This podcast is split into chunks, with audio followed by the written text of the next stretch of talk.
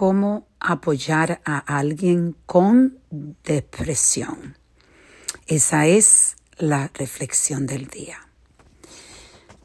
He escuchado tantas personas y especialmente tantos teenagers que están pasando por depresión.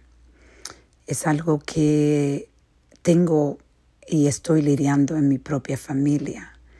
Y estaba pensando cómo podemos nosotros concentrarnos en apoyar a estos teenagers, a estas personas que están deprimidas, porque las personas que están deprimidas eh, se sienten con una, con una, una tristeza profunda, con a veces cambian, se enojan fácil y es como si trajeran una, una cubrija de tristeza que pesa 100 libras, que lo trae hasta, tú lo ves lo ve en el cuerpo, cómo se sientan, cómo te hablan, cómo miran. Es algo triste. Yo le digo personalmente, es algo muy triste. Y yo he estado hablando mucho con psicólogos y tratando de educarme mucho cómo apoyar a estas personas que están en un espacio de oscuridad inmensa, que se sienten perdidas.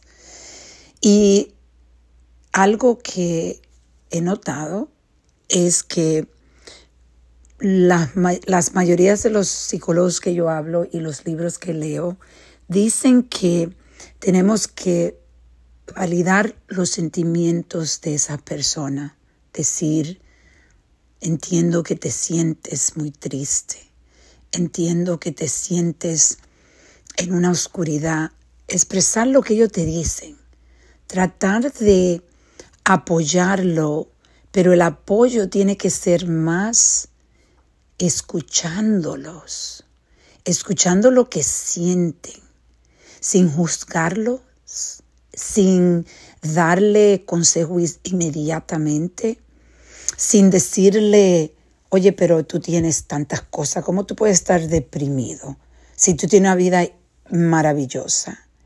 Eso es uno de los errores más grandes que cometemos cuando alguien no dice que está deprimido o no han contado que alguien está deprimido y vamos y le decimos a esa, a esa persona, pero ¿cómo tú puedes estar deprimido si tú tienes tanto? La, lo que está pasando dentro de cada persona, dentro de su mente, dentro de su alma, hay veces que la mente, en realidad, estas personas que llegan a la depresión no tienen control de los pensamientos. Los pensamientos que vienen son pensamientos que entran a la mente sin ello querer y se toman todo el tiempo pensando en esos pensamientos negativos.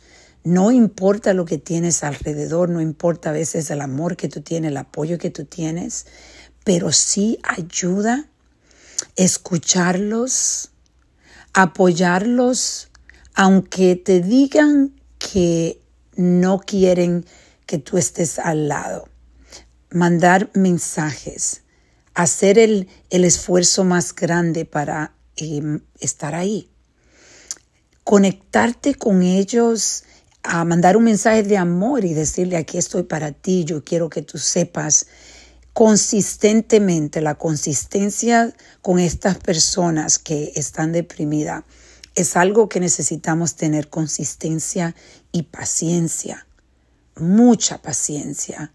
Dios mío, yo digo, me ha enseñado mucho últimamente a tener mucha paciencia y entender que cuando esa persona te está, está actuando eh, de una forma enojada o está evitándote, de no enojarse, sino tratar de entenderlos, que ellos están sufriendo por dentro y que lo único que podemos hacer es seguir amándolos de la forma que ellos están y buscar todo el apoyo que podamos tener.